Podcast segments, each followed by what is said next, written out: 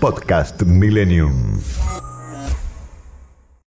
En línea está Jonathan Loidi, es consultor y director del grupo SET. Vamos a hablar un poco de la economía y cómo se encuentra la Argentina en términos de comparación con los países que integran la región.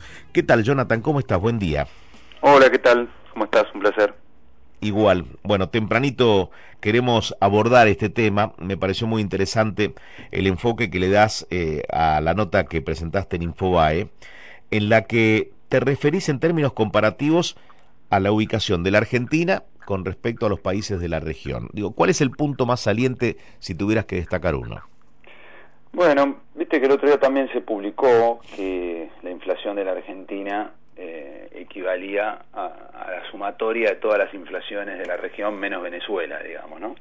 O sea, básicamente la nota lo que lo que trata de, resaltar es tal vez, eh, si bien se habla, lo poco que en este caso este gobierno está dedicándole a resolver problemas estructurales que, que por supuesto no son no se han generado en este año y medio de gobierno, por supuesto, sino que vienen de, larga data y que hacen que hoy Argentina perdió la capacidad de compararse desde ya que con ningún país desarrollado de Europa, como en algún momento soñamos, ¿no?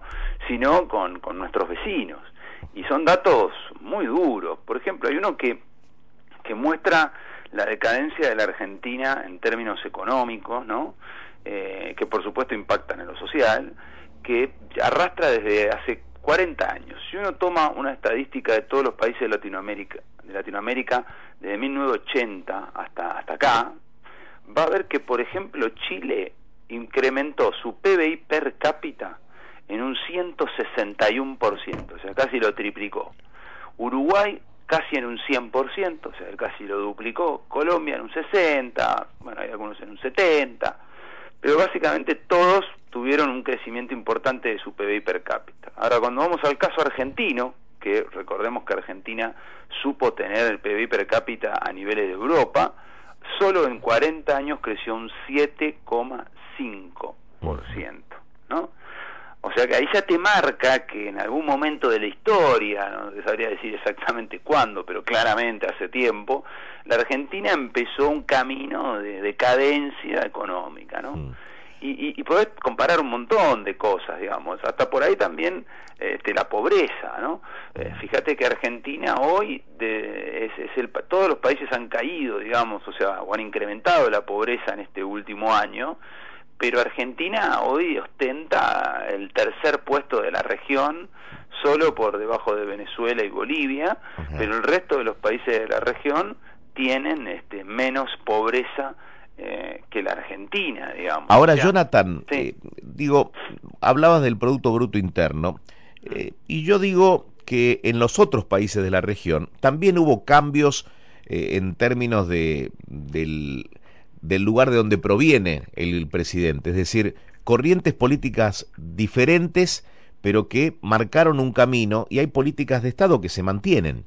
Es decir, aquí los cambios son más abruptos y se pasa de un extremo al otro, entonces no se le permite, eh, digo, al próximo gobierno o, el gobierno quiere cambiar todo. Entonces estamos como recomenzando siempre. Sí, sí, tal cual como decís. Y no hay acuerdos que, que por ahí lo que uno ve yo que, viajo mucho y demás, lo que uno ve hasta hasta en el mismo Estados Unidos por ahí también que es la potencia no pero para entender no cómo puede pasar que eventualmente te venga un loco digamos o un disparatado como fue el caso de Trump pero si bien tomó decisiones no fueron decisiones matriciales ¿ok? es viste bueno soy un poco más agresivo con la relación con pero no se discute, digamos, cuando uno va a los números, eh, Estados Unidos siguió comercializando con China tan fuerte como antes de Trump y seguramente va a seguir con en el futuro. O sea, hay cosas que no se discuten y hay grandes acuerdos que, que la política tiene que tener. Uno que a mí siempre es el que más me preocupa y que porque es el que trabajo siempre, que es el famoso de si queremos tener empresa privada o no. O sea, si queremos que la empresa privada sea el motor de la economía en términos de, generación de empleo porque vos soy la pobreza, digamos, toda, la pobreza se relaciona básicamente con dos grandes temas.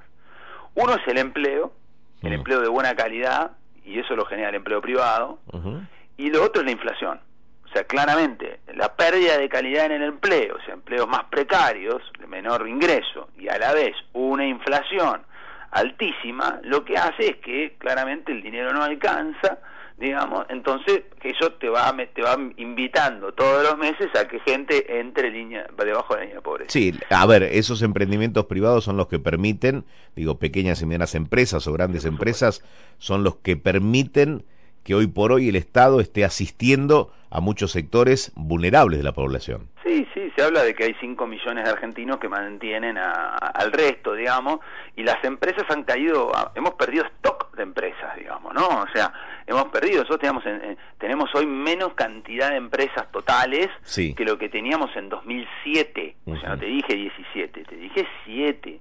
Entonces, en 14 años, en la Argentina por distintas razones que tienen que ver obviamente con que no es un ecosistema amigable el entorno argentino para poner una empresa. Por otro lado, hay una cuestión ideológica que obviamente tiene que ver, uno ve a los gobernantes hablar de manera despectiva del genérico empresario, ¿no? Cuando es muy injusto, porque eh, porque la realidad es que el 85% de las empresas, o el total de los números, ¿no? Son tienen menos de 10 empleados. Ahora, eh, Jonathan, déjame entrar ahí, porque la verdad no es de este gobierno. El anterior gobierno de Macri no le facilitó las cosas a las pymes. No.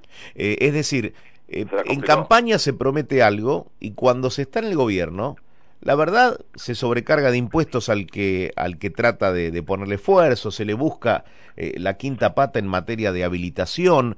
Digo, hay una dificultad, hay, hay una complicación extra que yo creo que no existe en ninguna parte del mundo, digo, en cuanto a la, a la facilidad para, para hacer negocios y para poner un comercio, por ejemplo. Eso lo tocas también en la nota. Sí, claro, en la nota yo, yo, ponía que Argentina ocupa el lugar 126 de facilidad, que esto lo desarrolla el Banco Mundial, que mide varias variables, ¿no? Pero básicamente lo que vos nombraste y que está muy a la vista, ¿no? Bueno, cantidad de impuestos, burocracia, el desarrollo del mercado, la pobreza, bueno, en función de todo eso dice, che, poner una empresa en Argentina, ¿qué tan fácil es? No, estás número 126 sobre 150 países, digamos, ¿no? Eh, y es lo que vos decís, por eso yo te decía, hablo mucho esto de lo matricial, ¿no? Si vos no cambiás ciertas cosas matricialmente, que tiene que ser un acuerdo político, ¿por qué? Porque son difíciles de cambiar y momentáneamente son duras. Viste que en Argentina hay una palabra que vos no podés nombrar que es ajuste, ¿no? Sí. Ahora, vos el ajuste en la familia pasa todo el tiempo, digamos, ¿no? Si vos mañana te quedás sin laburo, se te caen dos programas, vaya a tu casa y bueno, miren, ¿saben qué? ¿Viste que íbamos a comer todos los domingos afuera? No vamos a ir afuera, vamos a comer uno solo. Tal cual. Sí, ¿viste? Y te vas a ajustar, esa es la palabra, no sé por qué le quieren encontrar un sinónimo algo que es tan básico. Entonces, como vos no podés ajustar o no querés ajustar porque el costo político es muy alto, eh, eso interpretan ellos. Ahora, vos fíjate qué interesante, Eduardo, lo que pasó en esta semana de las agrupaciones sociales diciendo que no a más dinero en la tarjeta. No es que están diciendo no necesitamos dinero, estamos bien así. Lo que están diciendo es, ya se dieron cuenta que es una trampa mortal, porque te van a dar aparte cuánto, 15 mil pesos. ¿Cuánto alcanza los 15 mil pesos? ¿Qué es lo que la gente está pidiendo? El argentino, de, el laburante, que es la mayoría, dame trabajo déjame ir a laburar. Sí, pero no se genera de un día para el otro. Mira, ayer yo hablaba con, con Eduardo Beliboni, mantuvieron un encuentro con Arroyo, iban a cortar hoy muchas rutas y, avenidas en 22 provincias. Eh, se fueron con un compromiso de parte del Ministerio de Desarrollo Social eh, para, bueno, de alguna manera, eh, sumar más alimentos a los comedores de manera efectiva, generar trabajo y más vacunas. Esto no se puede hacer de un día para el otro. Sí los alimentos a los comedores, pero el resto no se no se genera con un chasquido de dedos. Entonces, no, pero fíjate que es como una política de Estado, digamos, ¿no? Ahora está el gobierno, ¿no? Usando todo lo que es recursos políticos y económicos para tratar de conseguir vacunas. Y uno se pregunta, bueno, ¿por qué no hicimos eso el año pasado, digamos. ¿Por qué tenemos que esperar a tener 500 muertos, estar primero en algún ranking siempre negativo? Porque los rankings que nosotros ocupamos siempre entre los primeros 10 nunca son positivos, digamos. No hay ningún ranking en el mundo hoy que nos tenga en algún lugar positivo. Jonathan. Entonces, digo, eh, es, es, eso lo que vos decís. No hay una matriz, no hay una política, no hay una no hay un plan. No, Vos fijate que el gobierno sabe, sabe muy bien dónde está, pero no tiene la más pálida idea de dónde va. No, no hay ninguna definición. Nos vamos a enfrentar una vez más a las elecciones. Vamos a tener que ir a votar y vamos a tener que ir a votar cara nombre, que te cae menos mal, ninguno va a ir a la elección con una propuesta. Como son legislativas, estaría buenísimo que vengan con propuestas de leyes, ¿no? Entonces que venga alguien y diga, mira, nosotros vamos a proponer estas 20 leyes, ¿eh? para eso queremos ser mayoría, porque son leyes que van a cambiar la realidad de Sin la dudas. Argentina. Jonathan, hoy se conoce el índice de inflación de, de abril. Los cálculos privados dan entre un 3,8% y un 4%. ¿Qué ves en el resto del año como economista eh, para, para Argentina? Mal, muy mal, lamentablemente, muy mal, porque porque no, de vuelta a lo mismo, eh, no, no, al no haber un plan, al no haber certidumbre y, las variables macroeconómicas, seguir este, en total desbarajuste, va, va, va a haber problemas, ya aparte el gobierno sigue emitiendo, y vos fíjate qué interesante para los que no quieren, los que dicen que no es un problema monetario, el anuncio de Estados Unidos, inflación, tuvo una inflación que para Estados Unidos es una alerta, un 0,8 para Estados Unidos en un mes, eh, guarda, ¿no?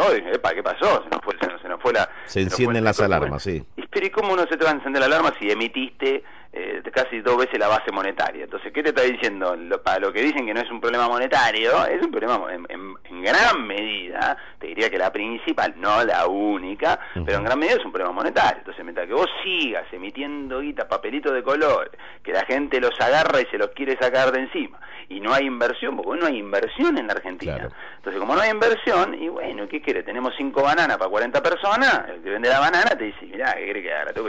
Es básico, digamos, Sin pero dudas. el gobierno no. El gobierno quiere cambiar las leyes de la física y también las leyes de la economía y las leyes de la salud y las leyes de, de, de la vacuna, todo quiere cambiar. Quiere crear una nueva realidad, un nuevo planeta, exoplaneta, donde, bueno, funcione posiblemente se llame, no sé, el planeta Perononcho, donde las cosas funcionan, digamos, en función de, su, de todo lo que no funciona en otro lado. Mientras Jonathan. que sigamos con esas ideologías, va a ser difícil que haga cambio. Gracias por haber hablado con nosotros. Eduardo, un placer, como siempre. Jonathan Loidi, consultor y director del grupo SET, conferencista económico, pasó por Millennium. Podcast Millennium.